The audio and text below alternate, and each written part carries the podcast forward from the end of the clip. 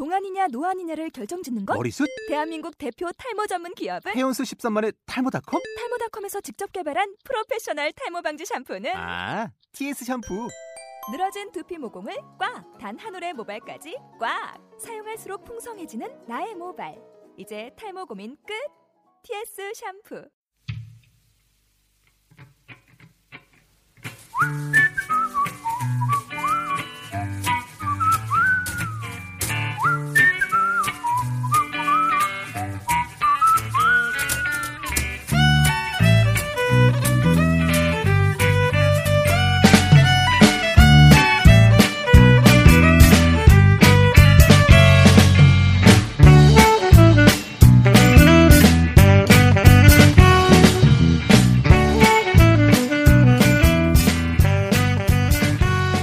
(2014년의) 대한민국을 공동체라고 부르는 것이 가능할까요? 안녕하세요. 김성호의 영화 만세 김성호입니다.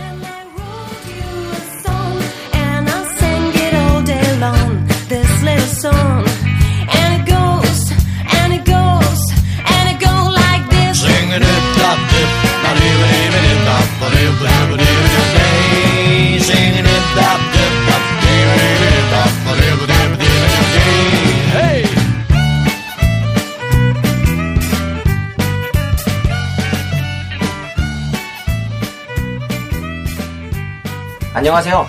김성호의 영화 만세 그 두 번째 방송입니다. 지난 첫 번째 방송 다들 잘 들으셨는지 모르겠네요. 첫 번째 방송 시네마 천국으로 했었죠. 그 방송이 전 잘 안 됐다고 생각을 했는데 막상 이제 자기 전에 조금 들어보니까 그럭저럭 들을만하게 녹음이 된 것 같아요. 너무 뭐 다른 사람한테 들려주진 못했고요 민망해서 네 그렇습니다. 중간에 이제 음악도 한번 삽입을 했었고 여러 가지 새로운 시도를 해보려고 했어요 나름. 하려고 했었는데 어떻게 여러분들이 그걸 생각하셨는지 어떻게 받아들이셨는지 모르겠네요. 좀 음악이 중간에 들어가니까 좀 지루한 건 덜하지 않을까 하고 개인적으로는 좀 기대하면서 넣어봤습니다. 지난번에 말씀을 못 드렸는데 그 음악 가수는 조시 우드워즈라는 사람이고 조시 우드워즈 그 무료로 풀린 곡 중에 한 3, 400곡 듣다 보니까 그냥 가장 좋았던 노래 몇 곡을 추려서 중간에 넣어볼까 생각을 하고 있습니다. 오늘도 그 가수분 곡으로 넣으려고 생각을 하고 있어요. 아, 방송 듣진 않으시겠지만 조씨 씨, 네 감사합니다. 그 무료로 곡 풀어주셔서.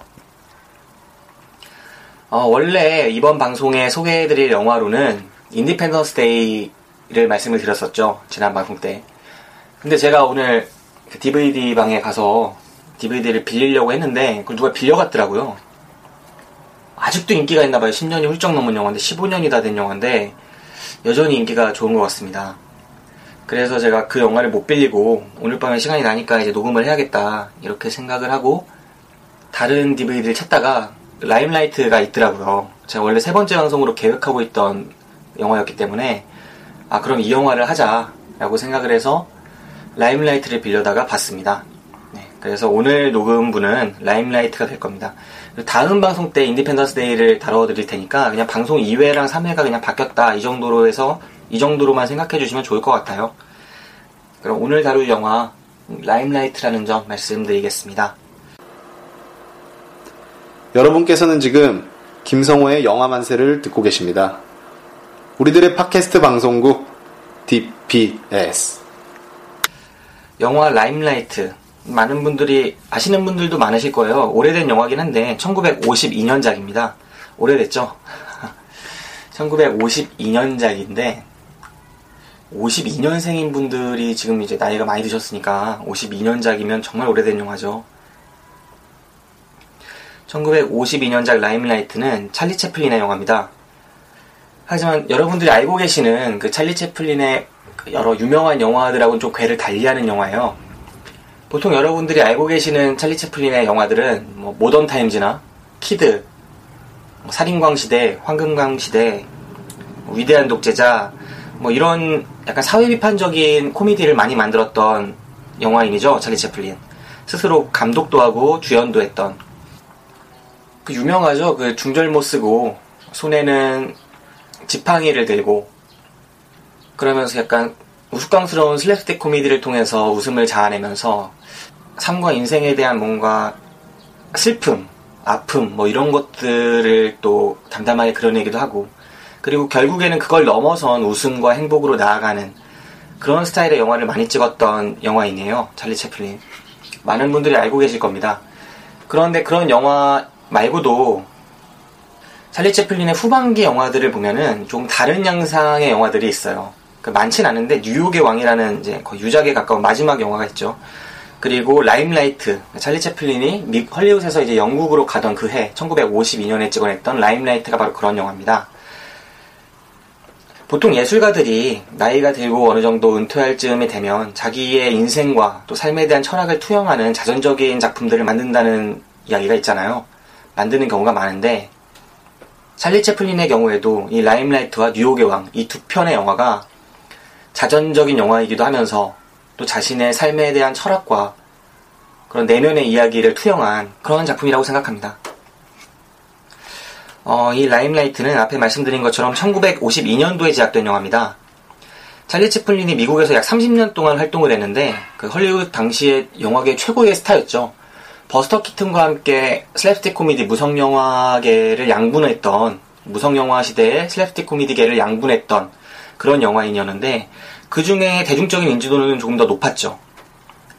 그 정말 유명한 사람이었는데도 불구하고 이제 50년대 미국의 냉전 상황 속에서 메카시즘 광풍이 불었죠. 이제 폴 메카시라는 국회의원이 공산주의와 결탁한 이제 사람들이 사회 전반에 막 있다 이러면서 공안 정국을 불러일으켰고 그 상황 속에서 채플린이 공산주의자로 몰리면서 영국으로 고향인 영국으로 도피를 하게 됩니다.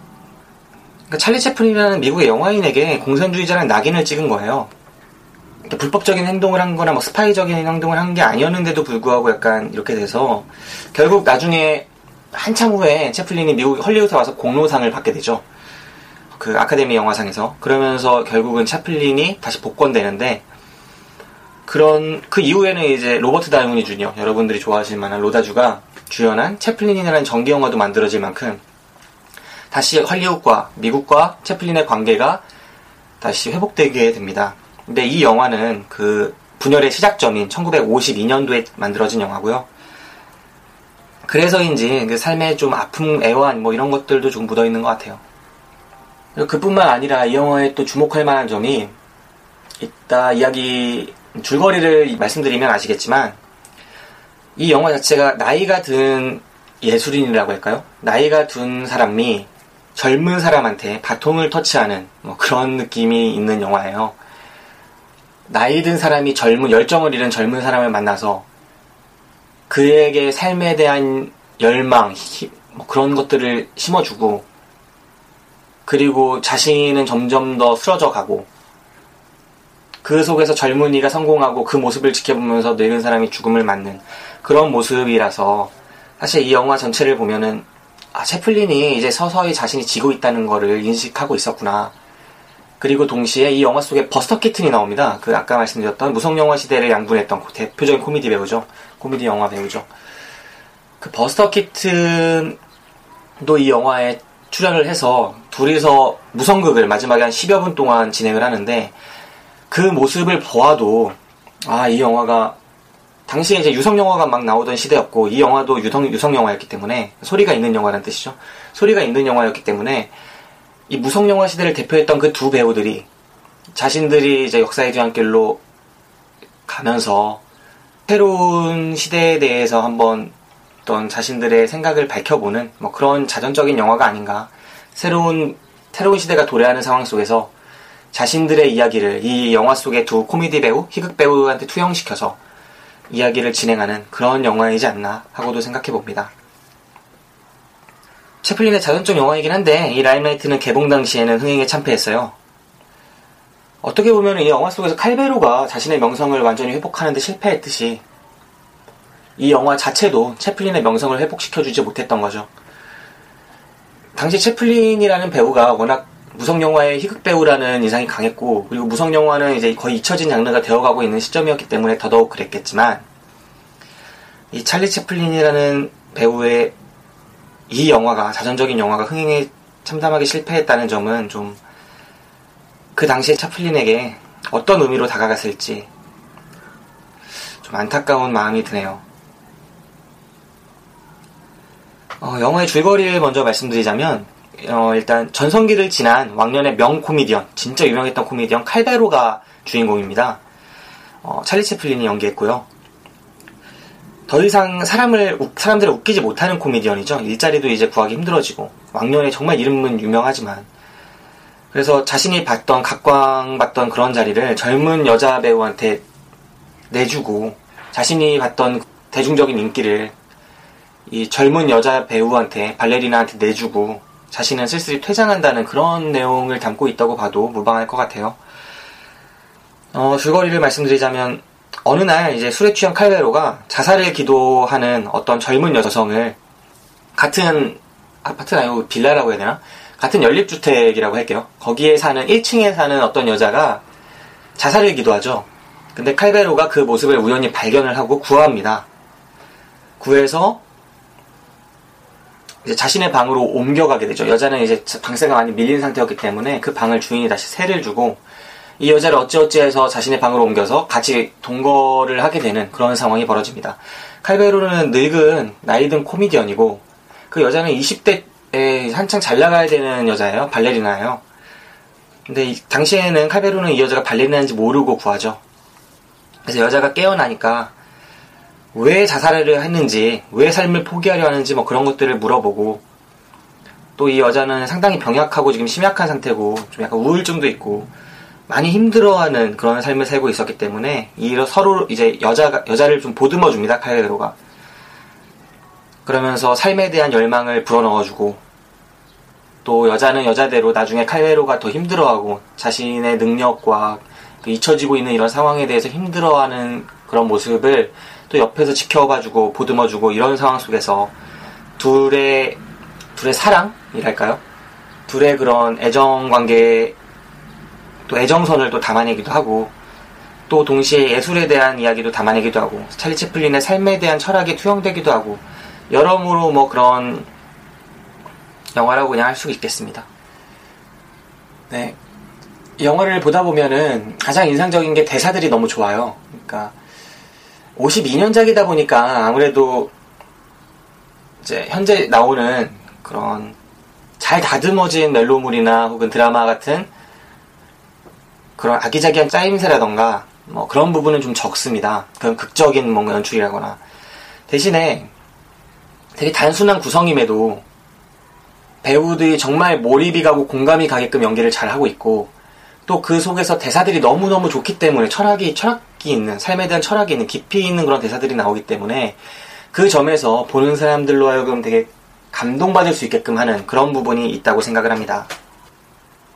일단 칼베로가 처음에 이 사람은 실패한 코미디하고 거의 알코올 중독자죠. 술 마시지 않으면 공연도 불가능한 그런 사람이고 일자리도 별로 없습니다. 어쩌다가 있는 일자리에서는 손님들이 자신을 조롱하고 떠나가기도 하고 막 거의 다 웃고 떠들고 공연에는 관심도 없고 그래서 왕년의 명성이라고 할 게 거의 잊혀져 그냥 퇴색한 코미디언이에요. 그런 코미디언이 거의 술에 취해가지고 열쇠 구멍에 열쇠도 못 맞추면서 들어왔는데 1층에서 냄새가 나는 거죠 현관에서 이상한 냄새가. 그래서 그 냄새가 뭔가 하고 가봤더니 어떤 방 문 앞에 문에 밑에는 수건으로 다 막혀져 있고 그 방 문을 넘어서 냄새가 계속 나오는 겁니다. 가스 냄새 같은 게. 그래서 칼베로가 그 문에 난 구멍을 통해서 안을 들여다보죠. 그러니까 한 여자가 쓰러져 있으니까 문을 부수고 들어가서 그 여자를 안고 나와, 나옵니다. 그리고 의사를 불러서 이제 막 진단을 받았는데 일단 안전한 곳으로 옮기자 해서 자신의 방으로 옮기게 되고 이제 어찌어찌 해가지고 밑에 층이 주인이 새를 놓고 이 여자를 떠맡게 되는 그런 상황으로 영화가 전개가 되죠. 그래서 여자를 결국 떠맡아서 구해줍니다. 거의 구해지는 거죠, 여자가.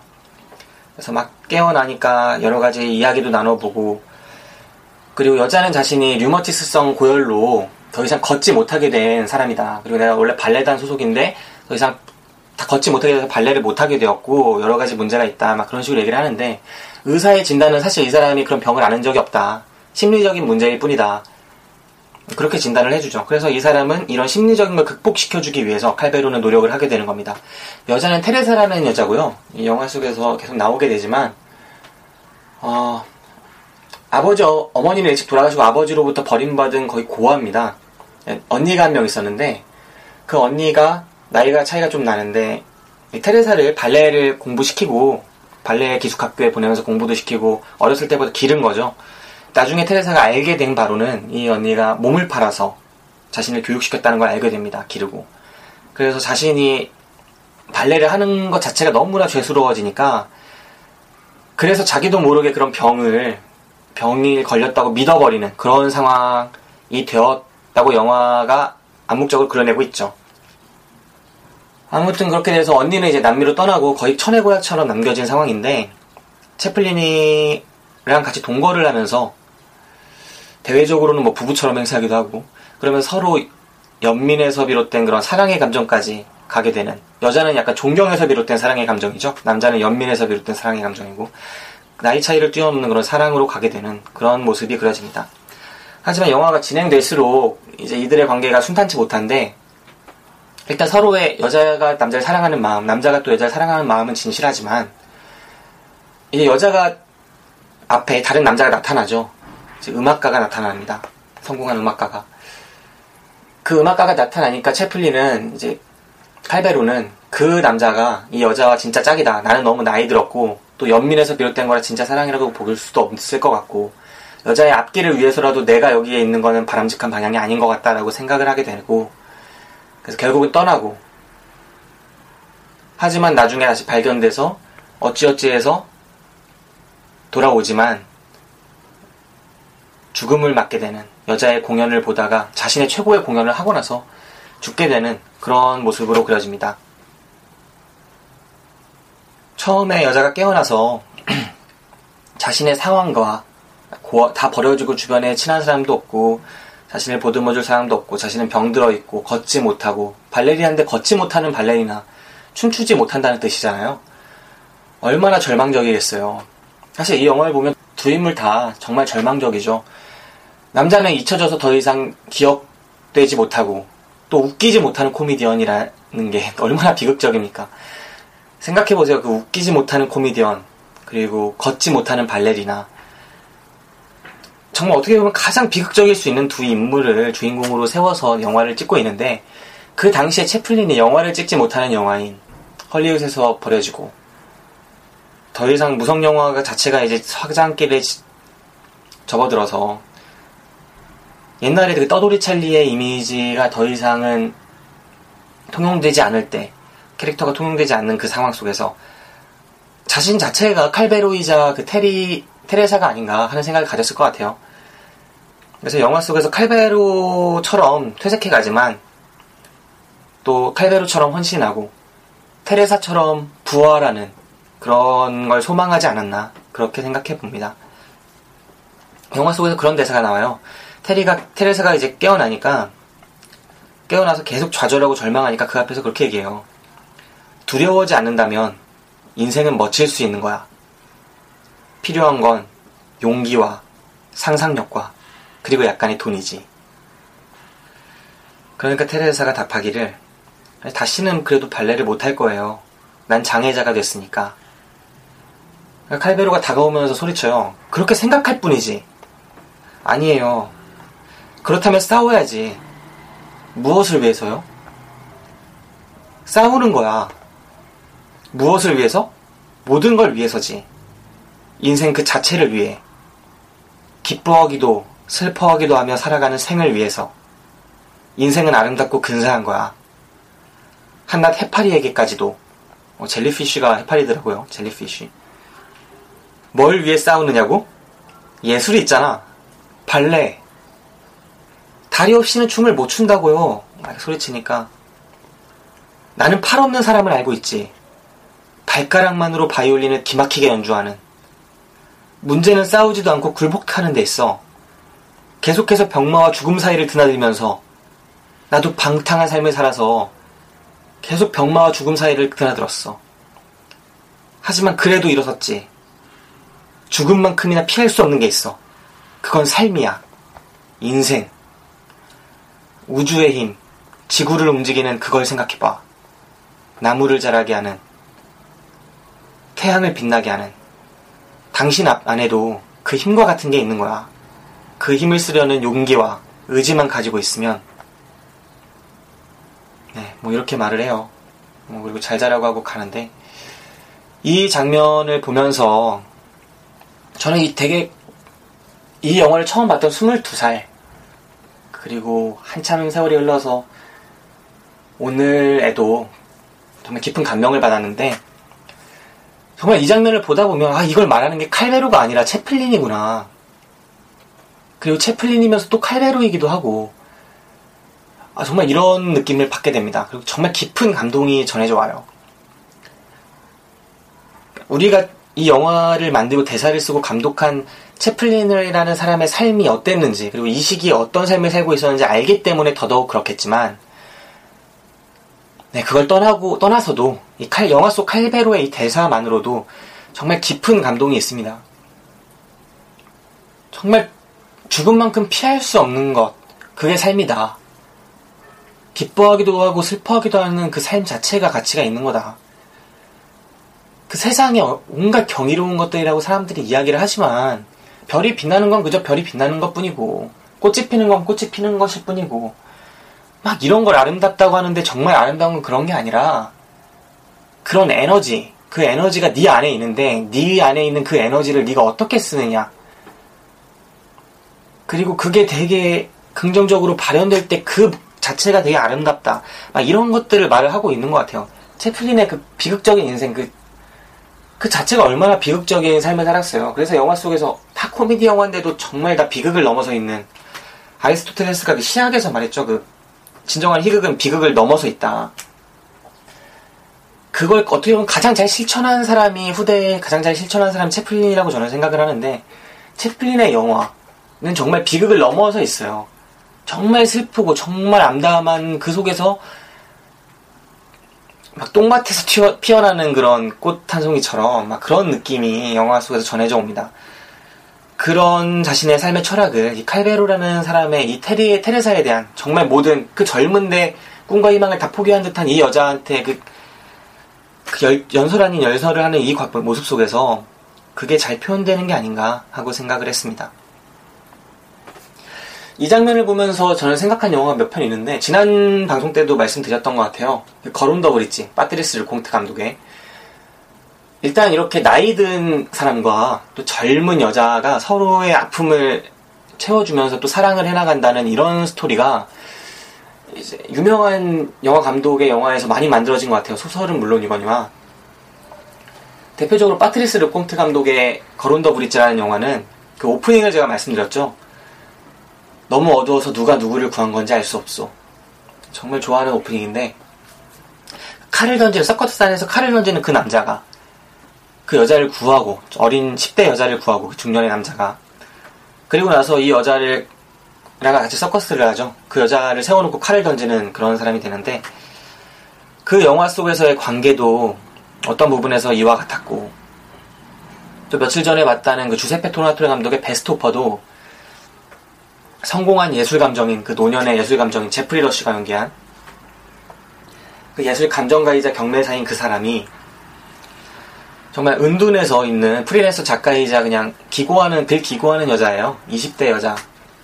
그 여자와의 관계 속에서 서로의 아픔을 치유하면서 관계를 진전시켜 나가는 그런 모습을 통해서 또 사랑을 하게 되는 그런 이야기가 그려지고 아, 정말 많은 것 같아요. 이런 영화들이. 어떻게 보면은 그 페데리코 펠리니 감독의 길 같은 영화도 그 줄리에트 마시나랑 안소니 퀸이 연기했죠. 그런 영화도 또 그런 모습들이 있는 것 같고 나이 든 사람과 젊은 여자가 같이 맺어지는데 그 과정 속에서 서로의 아픔을 보듬고 또 삶에 대한 그런 것들을 통해서 여자는 그를 통해서 거듭나고 남자는 좀 쓰러져 가지만 막 그런 식의 영화들도 있고 아무튼 그런 장면들이 많았던 것 같습니다. 칼베로와 테레사는 말씀드린 것처럼 좋은 관계를 계속 이어가요.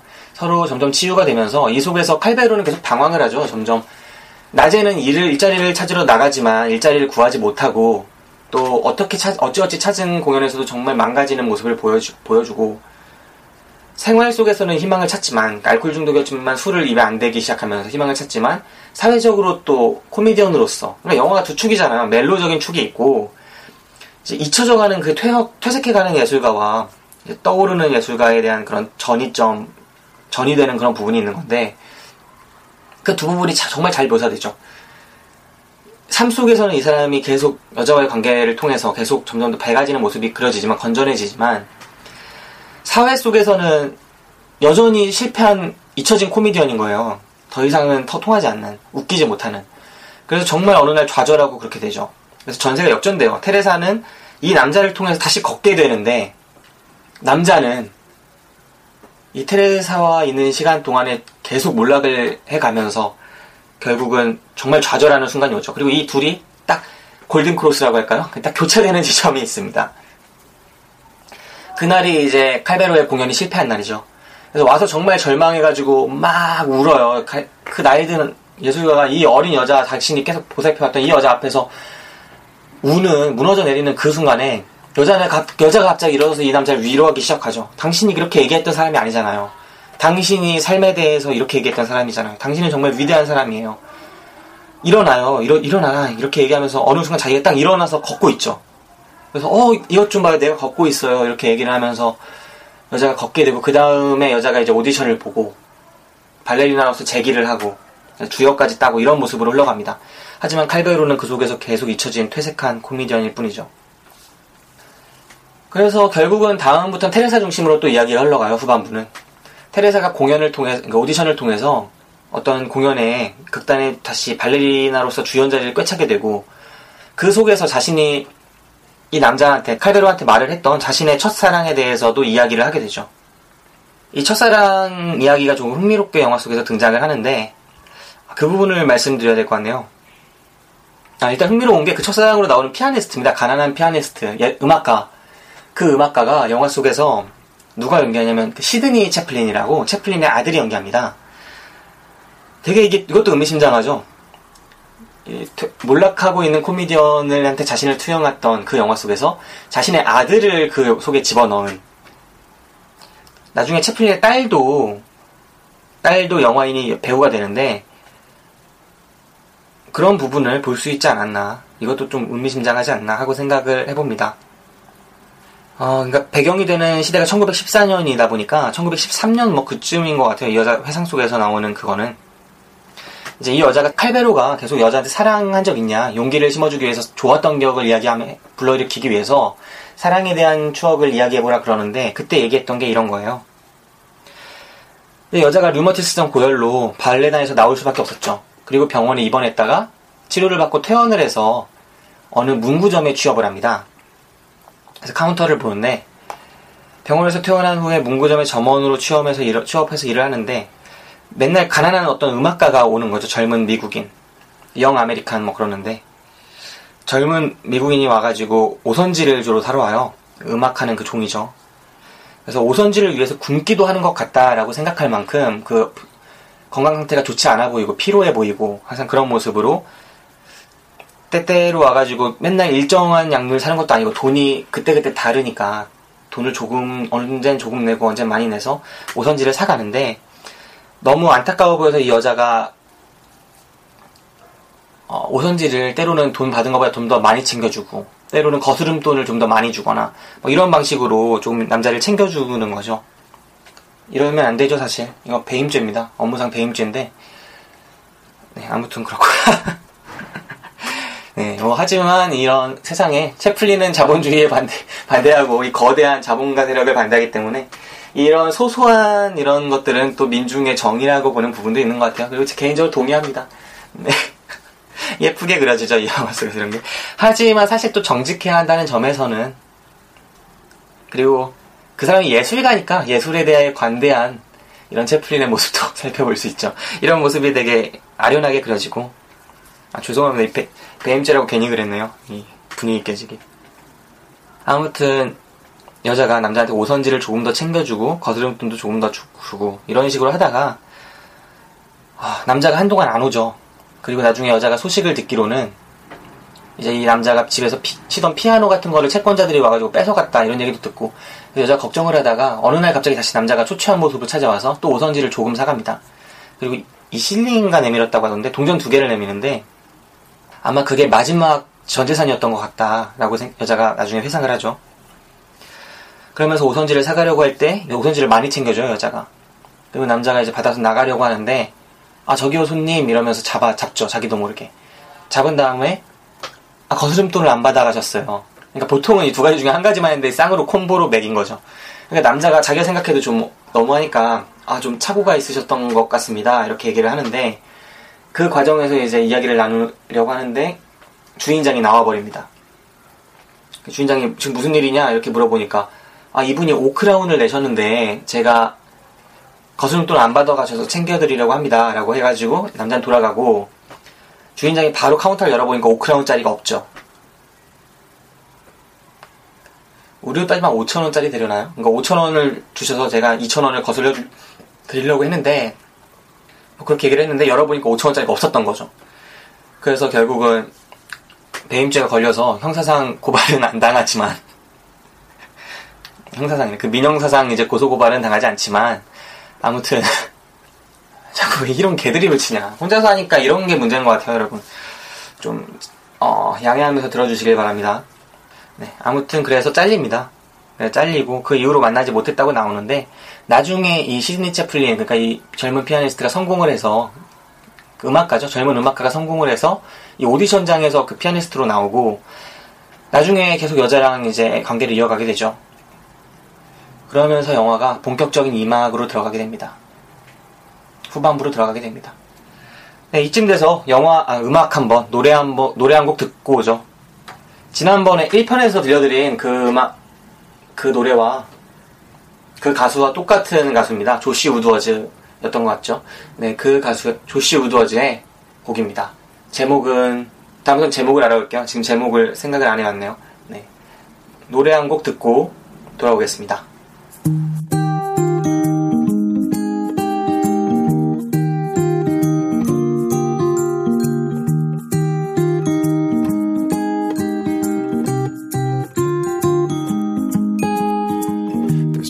Gravity that sucked me in your orbit.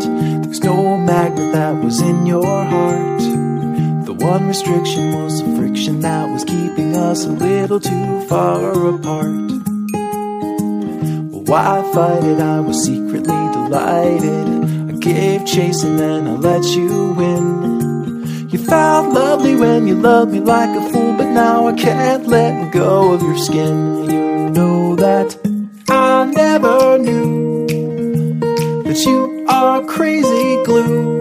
darling. And I'm stuck to you, but I'm cozy and I don't wanna wiggle loose.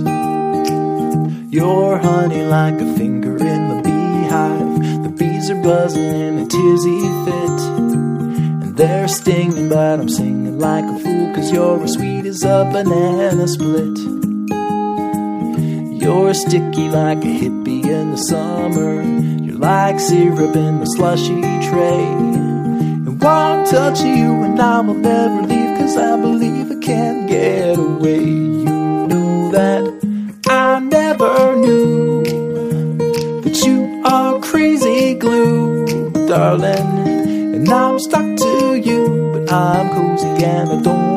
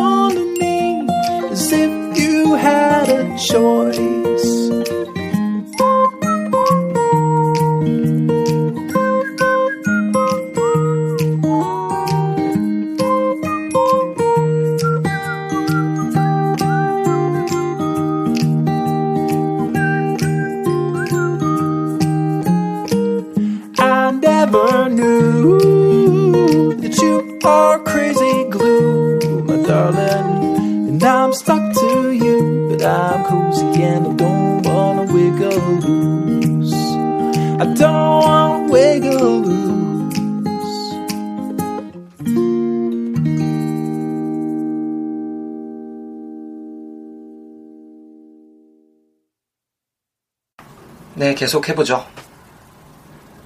테레사가 오디션을 보는 그날 피아노를 쳐준 남자 네빌입니다. 이 네빌이라는 사람이 전에 그 문방구에 잡고 왔던 오선지를 사갔던 그 가난했던 음악가죠. 음악가는 처음 본 순간 아 이 여자가 그 여자구나 알아차려요. 그리고 이 테레사 역시 그 오디션을 보기 전에 칼베로랑 같이 벤치에 있을 때 그 들어오던 그 순간에 면접관들이 들어오는 그 순간에 딱 알아차립니다. 아, 저 남자다. 그러면서 칼베르 손을 꽉 쥐죠. 이 여자가 오디션을 보고 남자가 여자를 또 네빌이 테레사를 바라보는 그걸 그 모습을 보면서 칼베르도 알아차립니다. 그 공간에 있었던 세 명이 전부 다 알아차리는 거죠. 이들의 관계를. 근데 이때는 이미 이 상황 속에서 여자가 남자한테 아, 그 테레사가 칼베르에게 청혼을 한 이후였어요. 아, 처분한 그날이었나? 지금 정확하게 기억이 안 나네요. 청혼을 한 그날이거나 청혼을 한 이후였는데, 직후였는데, 아, 먼저 여자가 사랑을 계속 고백하는 상태였죠. 네, 여자가 먼저 칼베로한테 그동안 꾸준히 사랑을 고백해왔고, 칼베로는 그거를 계속 거부해오는 상황이었는데, 이후에 이, 나- 이 남자를 만나고 네빌과 그 오디션이 끝난 이후에 여자가 그 벤치로 다시 돌아와서 칼베로한테 청혼을 합니다. 결혼해달라고, 사랑한다고. 근데 칼베르는 또 거절하죠. 자신은 그런 사람이 아니라고 같이 행복할 수 없을 거라고. 너무 나이 들고 막 그렇기 때문이기도 하고. 어쨌든 이 오디션을 보고 칼베르는 그 모습을 뒤에서 지켜보면서 너무 감격해요. 그러니까 당신이 진짜 예술가구나. 막 이러면서 그렇게 얘기를 하고 여자는 또 알러뷰 막 그러고 사랑한다 그러고. 그날의 오디션을 통해서 여자는 이 극단의 주역을 맡게 되고 칼베로도 끼어 팔기식으로 같이 팔려가지고 함께 공연을 하게 되죠. 그제 단역으로 코미디 배우로 맡게 됩니다 역할을. 그리고 같이 공연을 첫 번째 공연을 하죠.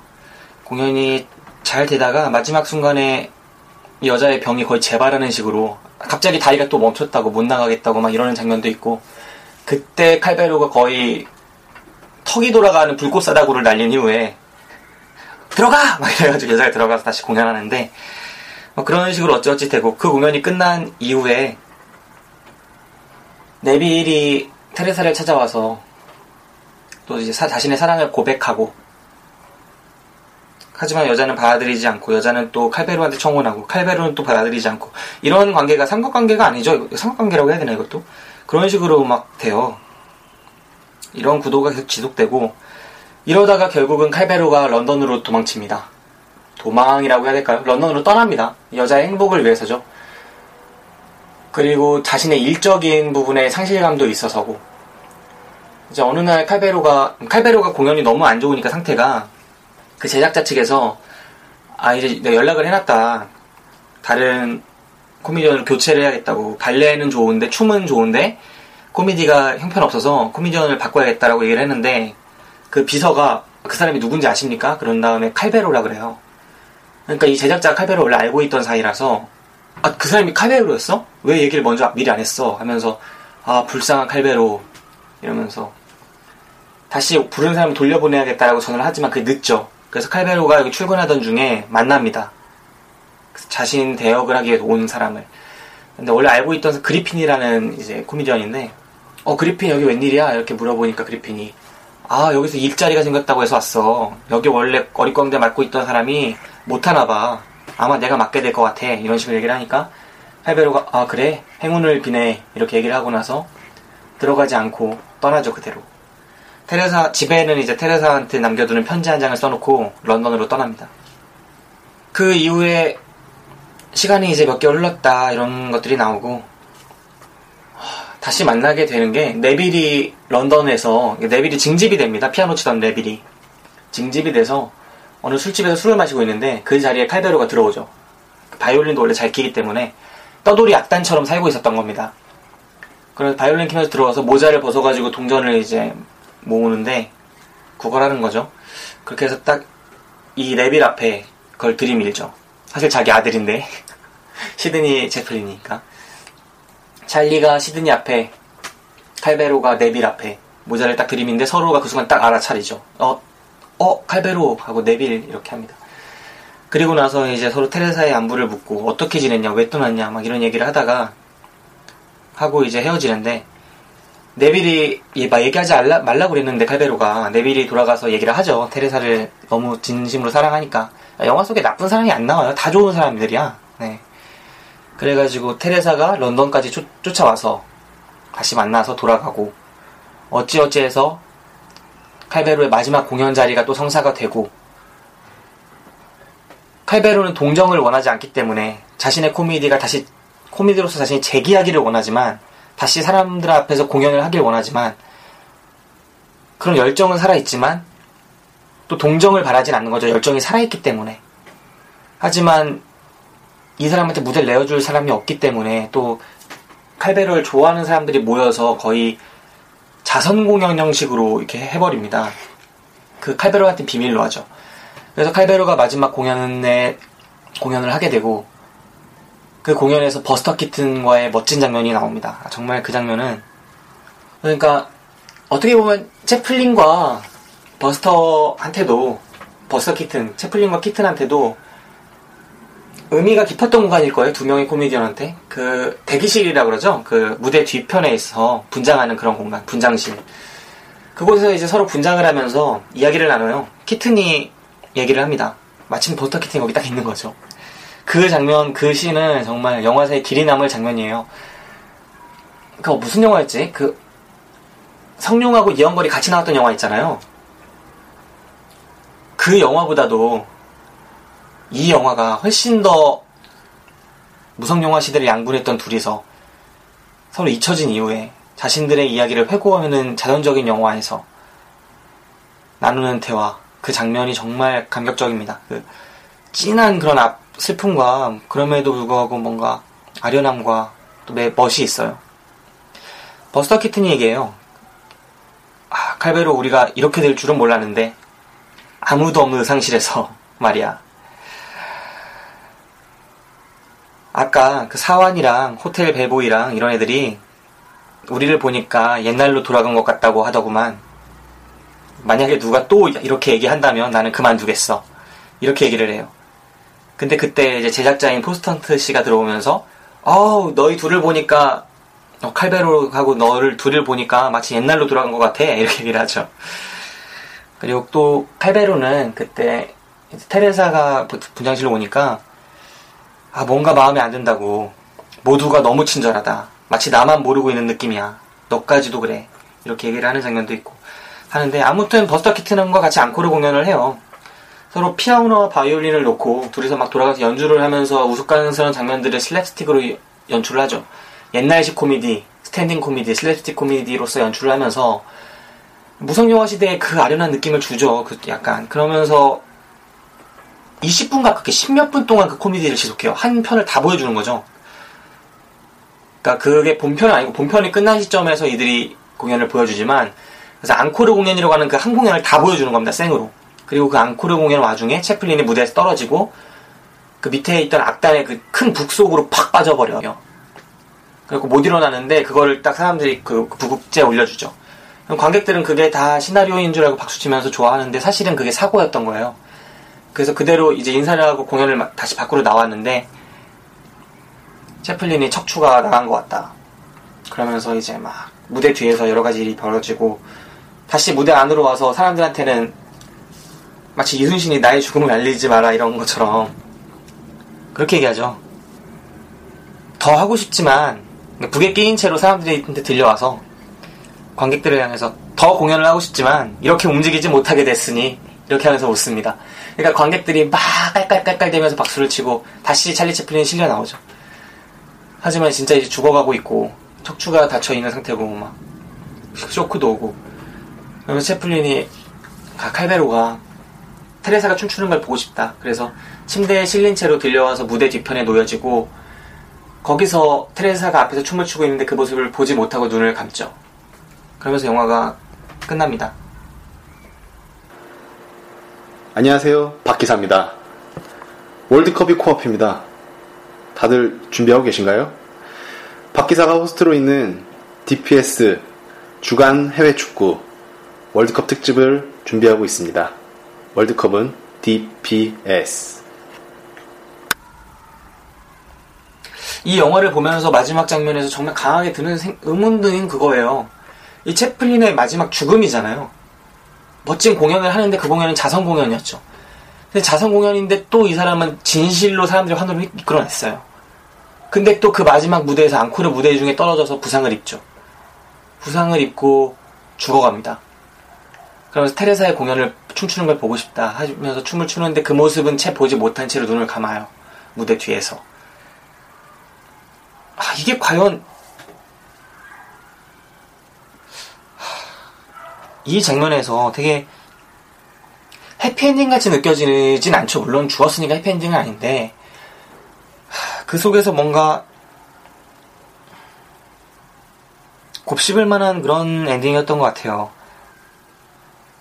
결국은 칼베로는 관객들한테 박- 환호를 받아요. 진정한 의미에서. 재기에 성공한 거죠. 자신의 코미디로 사람들 웃기는데 성공한 거예요.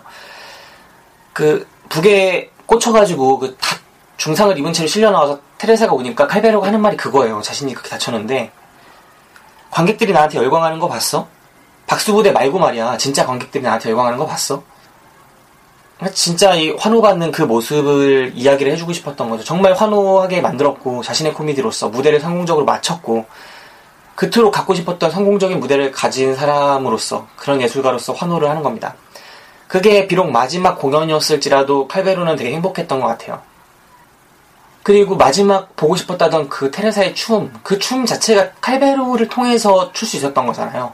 칼베로가 없었다면 테레사는 출 수 없었을 거기 때문에 그 장면에서도 되게 뿌듯한 무언가가 있죠. 하지만 결말을 보면 결국은 칼베로는 죽었고 다쳤고 죽었어요. 그리고 테레사의 공연을 지켜보지도 못했죠. 칼베로를 통해서 테레사라는 예술가가 다시 나와서 사람한테 멋있게 춤을 출 수 있게 되었지만 동시에 칼베로는 칼베로는 결국은 죽었고 테레사의 공연을 보지 못했죠. 아 이게 뭔가 슬픔과 그런 기쁨 같은 게 되게 막 혼재되어 있는 것 같아요. 이게 채플린 영화의 특징 같은데 희극 채플린이 희극적인 영화를 찍었을 때조차도 비극을 끼워 넣었던 것처럼 혼재시켰던 것처럼 비극을 찍을 때조차도 희극적인 요소를 혼재시키는 것 같은데 섞는 것 같은데 어떻게 보면 이게 이게 진짜 진짜 그 코미디이면서 또 비극이겠죠. 아무리 비극적인 순간에도 희극적인 요소를 넣, 넣는 게 채플린의 영화관이고 아무리 희극적일 때도 비극적인 것을 넣는 게 채플린의 영화관이고 뭐 그런 거 아닐까요? 제가 많이 부족한데 이 영화를 설명하기엔 그래도 그렇게 생각해 봅니다. 채플린의 이 영화는 정말로 아무리 비극적인 순간에서도 행복한 부분들이 있고 웃을 수 있는 부분들이 있고 아무리 즐거운 순간에도 잘 찾아보면 아직 즐겁지 마냥 즐겁지 않은 순간들도 있다. 그리고 어떻게 보면 고통 속에서야 비로소 즐거움이 있을 수 있는 게 아닐까. 뭐 그런 것들을 몸소 영화를 통해서 잘 보여주는 그런 영화인이 아닌가. 이 영화 자체가 그런 영화가 아닌가 생각해 봅니다. 찰리 채플린의 라임라이트. 어, 이 정도 이야기를 하면은 거의 다 한 것 같아요. 제가 할 수 있는 이야기들은 다 한 것 같습니다. 제 개인적으로는 정말 감명 깊게 본 영화였고, 또다시 보았을 때도 그랬습니다. 어, 영화 만세에서 꾸준히 지금 제가 별점을 줄 생각인데, 이 영화에 대한 저의 별점도 다섯 개입니다. 다음 볼 영화는 인디펜던스 데이가 될 거고요.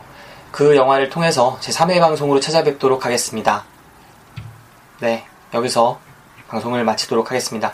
지금까지 들어주신 여러분들께 감사드립니다. 다음 방송 때 보다 즐겁고 쾌활하고 건강한 모습으로 만날 수 있기를 바라면서 오늘 방송 여기서 인사드립니다.